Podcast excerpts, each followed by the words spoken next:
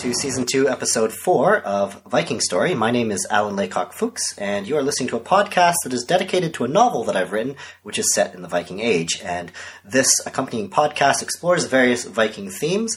And today we're actually going to look at the mysterious discovery of Otzi the Iceman. So, some of you who might know something already about Otzi might already be crying foul a little bit here, because Otzi does admittedly predate both the Vikings and the Viking Age. So, why am I doing an episode on, on Otzi then? Well, my argument is that Otzi represents the ancestors of the Vikings. So we know that before agriculture set in, basically there were a lot of hunter gatherer communities, and this is largely how humans expanded across Europe and across Scandinavia.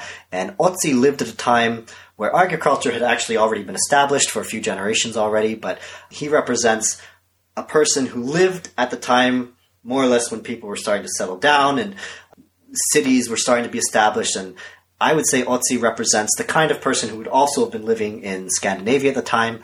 And an analysis of Otzi reveals a lot about what life would have been like back then. So to know who you are, you need to know who where you came from. And I do believe that Otzi represents, yeah, the, the ancestry of, of the Vikings and, and where they came from, at least to a degree. So let's talk in more detail about Otzi. First of all, who was he? And what was his real name, actually? That, of course, we don't know. He was not found with a name tag of any sort, but he's commonly referred to as Otzi or Otzi the Iceman because he was found in the Ötztal Alps. So his name is based on that. He was actually found on the border between Austria and Italy, almost exactly on the border, I think.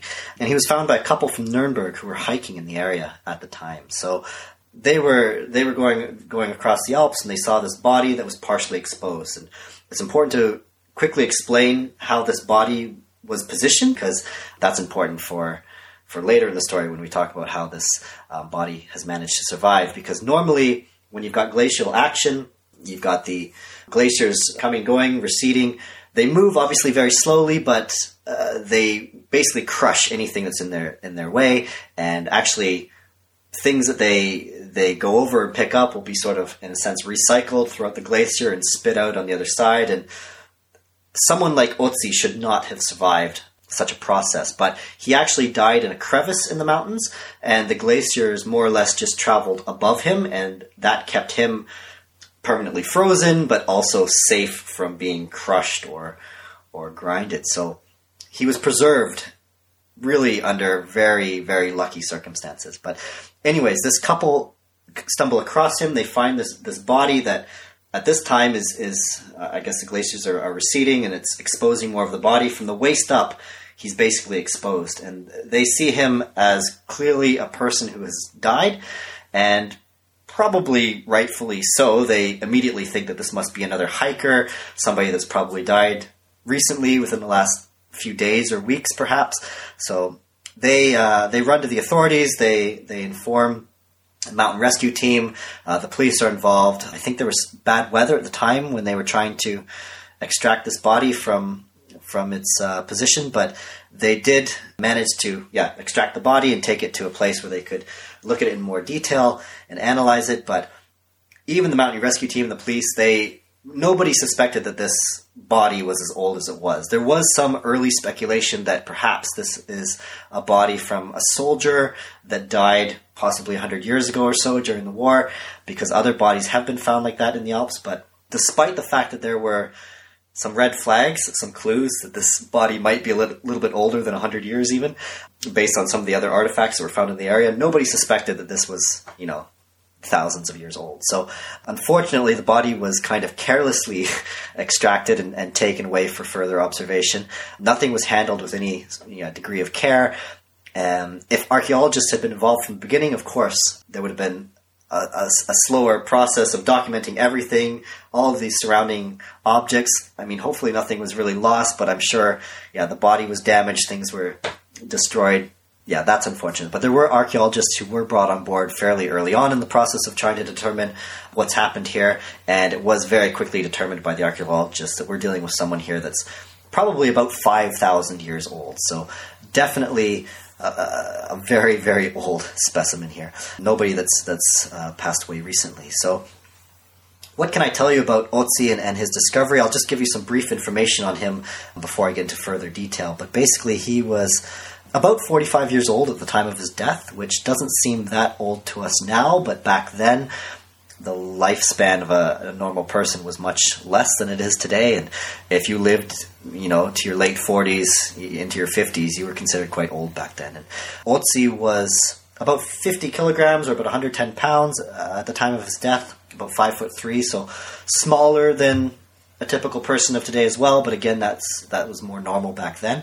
And he was found with a number of interesting objects as well. So he was wearing a cloak made of woven grass, and he had a lot of leather clothes as well. So he had a leather coat, he had a leather belt, leather leggings or pants, he had a leather loincloth, leather shoes, he also had a bearskin cap with a leather strap. So these were sort of the clothes and things that he was wearing at the time. He also had a pouch with him with a number of useful tools in it, including a, a fungus that you could digest and it would help you with parasites, and that's something I'll, I'll talk a little bit more detail about later.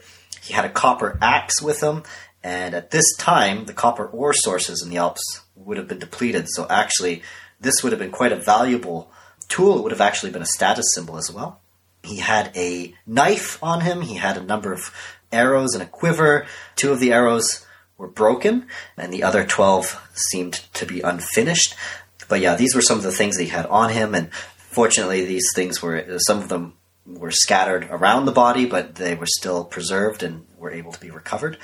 Obviously, a lot of detailed analysis has, gone on with Otzi, which makes him quite special and gives us that insight into a time period that we otherwise wouldn't have such detailed insight into. So, one of the first things that was analyzed was the tooth enamel of his teeth, because this preserves quite well and it can also show where somebody was raised. And, and uh, it was determined that Otzi was probably born and, and raised in and around a place called Feldthurns um, today, uh, sort of near the Alps. But a lot of his life, um, he lived a little bit further north. But basically, he lived in and around the Alps.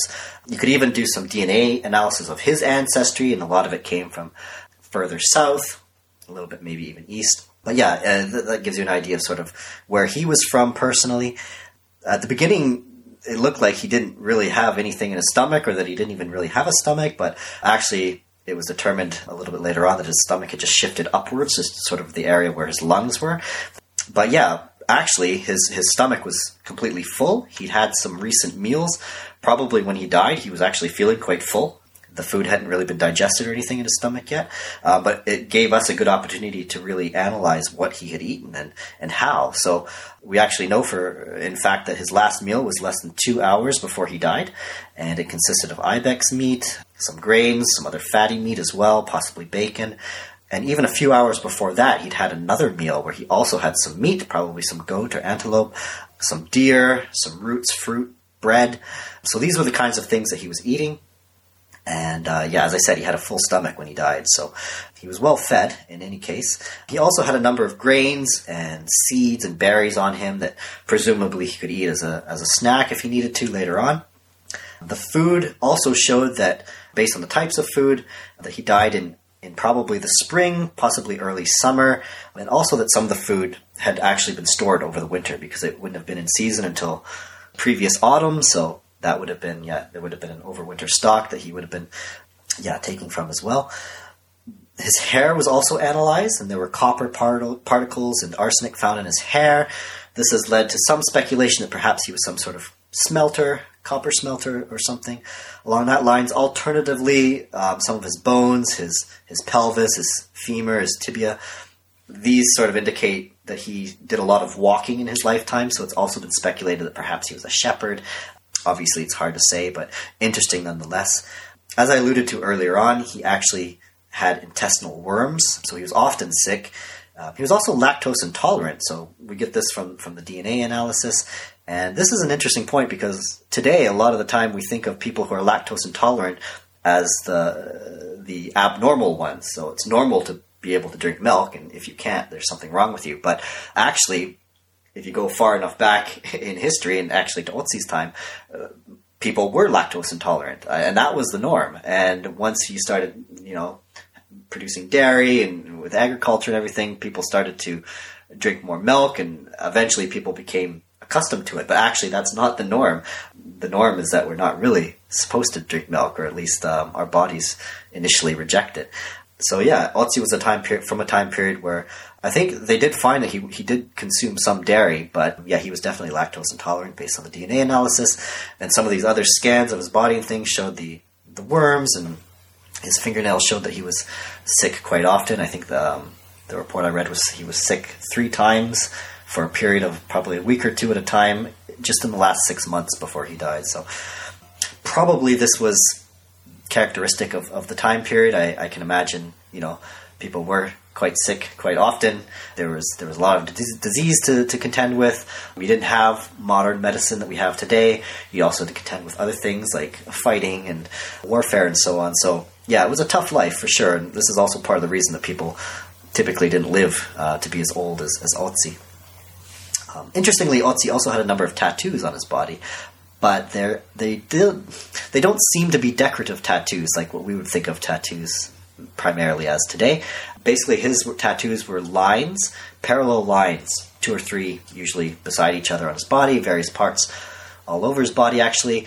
They were created with tiny incisions into his skin, and then it seems like ash from a fireplace or hearth was rubbed into these um, to create sort of the dark line patterns. But interestingly, these tattoos tend to appear in places where typically today you would have acupuncture or something. So this could have been an early form of, of acupuncture, and it's believed, and I tend to sort of agree with this actually, is that probably the cutting of, of tendons and, and things, at least loosely cutting into the skin, would have actually relieved tension for, for Otzi for at least a period of time. I mean, it, it hurts to be cut, but the process actually would have relieved him from some pain too. And you find these tattoos on his body in very strategic places. So, and they don't seem to be decorative, really. So I, I do think it was probably an early form of acupuncture. Actually, we know that Otzi had a lot of pains and troubles, and some of these would have helped him with his intestinal worms as well. As you can imagine, we know quite a quite a bit about Otzi with all of the the analysis that has gone on. But let's talk a little bit more about his death now. So originally, it was kind of believed that Otzi was he probably just succumbed to, to, to the elements. Perhaps he got caught in a, a bad winter storm. This is actually a problem in archaeology, and it's it's something that I've dealt with myself as well. So some of you might know I, I have done archaeology. Mainly, I've worked with sort of native sites or, or sites in, in North America, and the the trap that I fall into, that I find myself falling into, and sometimes other archaeologists as well, is that and we shouldn't do this, but sometimes we, uh, or at least I sometimes think that people in the past were not as smart or as educated as we are today. Which, in one hand, is kind of true, but it really discredits it and doesn't uh, does them a disservice. Does the um, yeah people of history disservice because actually they were quite smart. What I have found, for example, in some native sites, so a lot of natives would make bows and arrows using chert, and you could you could craft a little little arrowhead from it. Um, sometimes they would use the same material to create like a spear as well. So you can usually tell the difference between a spear, uh, spearhead, and an arrowhead because one's rather large, one's kind of small. But sometimes I would find ones that are sort of medium sized. It's it's too big to be an arrowhead, but it's too small to be a spearhead. So my general interpretation used to be, well, I guess you know, I guess the natives effed up here. They made it you know, they made it too too big to be an arrow and uh, too small to be a spear. So they probably just just discarded that one and, and made a new one or, or whatever, right? But no, you should never just assume that um, the people from from these past cultures just made a mistake. And what really opened my eyes when I saw Otzi, because his a lot of material was was more preserved. Basically, you can go to Bolzano in Italy, and that's where Otzi is right now. And there's a museum obviously dedicated to him, and so many of his tools and, and, artifacts that were associated with him are so well preserved and displayed in this museum. And one of the things that really blew my mind is that typically wood doesn't survive, you know, 5,000 years, or, or even less usually. Um, so when we find arrowheads, obviously there was previously an arrow as well, but the only thing that survives is sort of the chert arrowhead. In Otzi's case, I found some of these medium sized arrowheads that were too big to be an arrowhead, but too small to be a spearhead. But they were still attached to the wood handle, and then you could clearly see that this was actually a knife. And then I was like, oh my god, I think the natives also had knives because that would explain these medium sized chert arrowheads or spearheads that I'd found previously. They were probably just knives. So yeah, we should never take for granted that we're smarter than people back thousands of years ago because actually they were equally smart, I would say. They were just living in different circumstances and had different access to different technology than we have today, but they are a lot smarter than we, we probably give them credit for. So it was believed to go back to Otzi's death that he probably just succumbed to weather conditions of the time, but again, that's giving that's that's doing Otzi a disservice because you have to imagine that this guy had lived his whole life in the Alps. He's probably aware of how weather works, and he's probably accustomed to traveling through the Alps. He, um, you know, probably he's not going to die just of bad weather. So that was a little bit naive, I think, of, of the researchers and, and the scientists at the time. And as it turns out, yes, of course, about 10 years after the body was discovered, through some x rays, it was actually discovered that he has a small arrowhead in his shoulder. So then it's like, aha, okay. Perhaps he didn't just die of natural causes. The, the arrowhead was, was lodged deep into his body, and actually, you could see the little in, incision or whatever, the slice um, through his skin where the arrowhead entered the body. You could even even see the little hole through his coat as well. So it all made sense then that actually we're, we're looking at a murder here. Otzi was definitely shot and murdered. So more analysis was then done on the body. So what else can we learn here? So apart from the arrowhead, was discovered that he'd received a, a heavy blow to his head as well. There was some trauma there.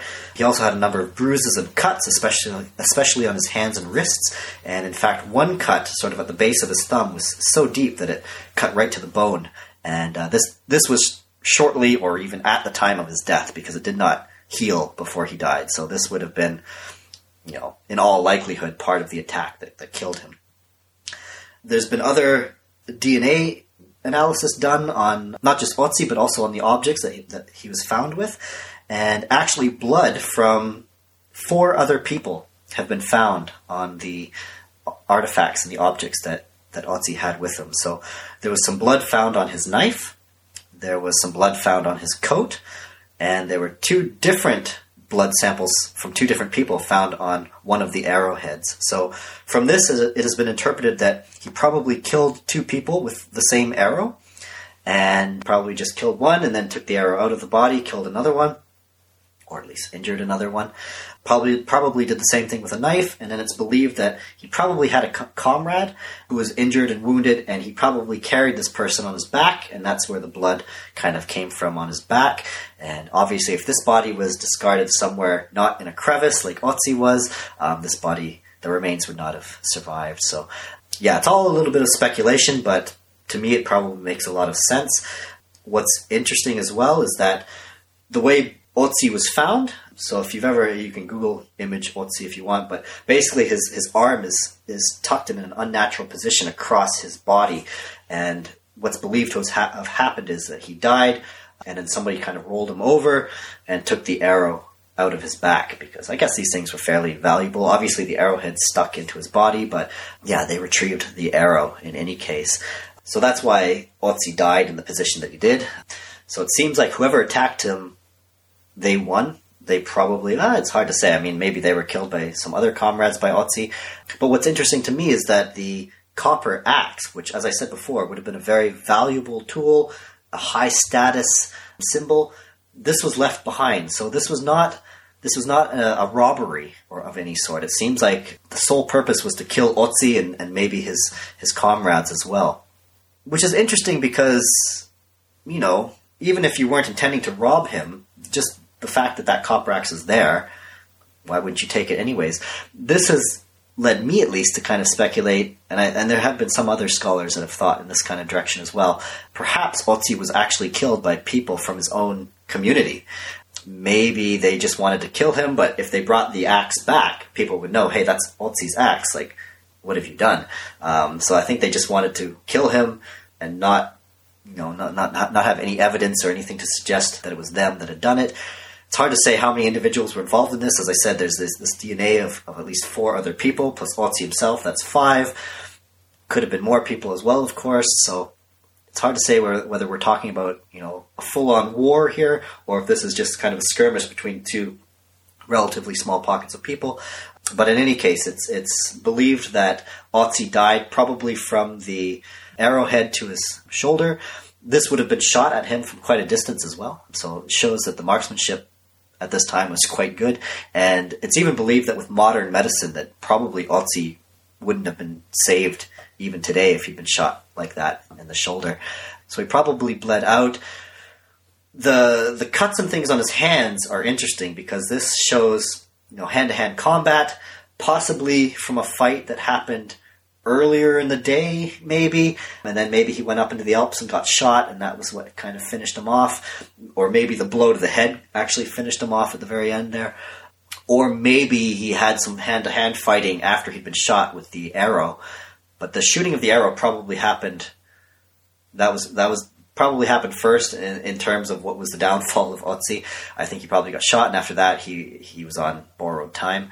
Um, but it's possible that he might have done some hand to hand combat as well before he finally succumbed. But that's that's all we really know at the moment. It's going to be hard to learn much more, but as it is, that's already an incredible amount of information about somebody who died over 5,000 years ago. So it's quite an interesting story. And as I say, if you're if you want to learn more about Otzi, there are books that have been written about him. This is somebody that's been in the sort of academic consciousness for 30 years now or so. So yeah, there's a lot of material written about him. If you're ever in Italy, especially in the Alps region, definitely encourage you to go to Bolzano and, and, see Otzi for yourself because, as I said, I had this experience seeing some of his tools and things that just completely changed the way I thought about history and about people from, from the past. But uh, I think this is where I'm going to leave it for today. It's been hopefully a, uh, an informative episode. I want to thank you all for listening, of course. And if you'd like to get in touch, if you're a fan, if you're a publisher, if you're an agent, you can always reach me at vikingstoryfaq at outlook.com. That's vikingstoryfaq I'd love to hear from you. And in the next episode, I'm actually going to do a read through of part of my novel. So this will be the first chance for you guys to, to actually hear something from my novel itself. So look forward to that. And until then, cue Thor's Thunder.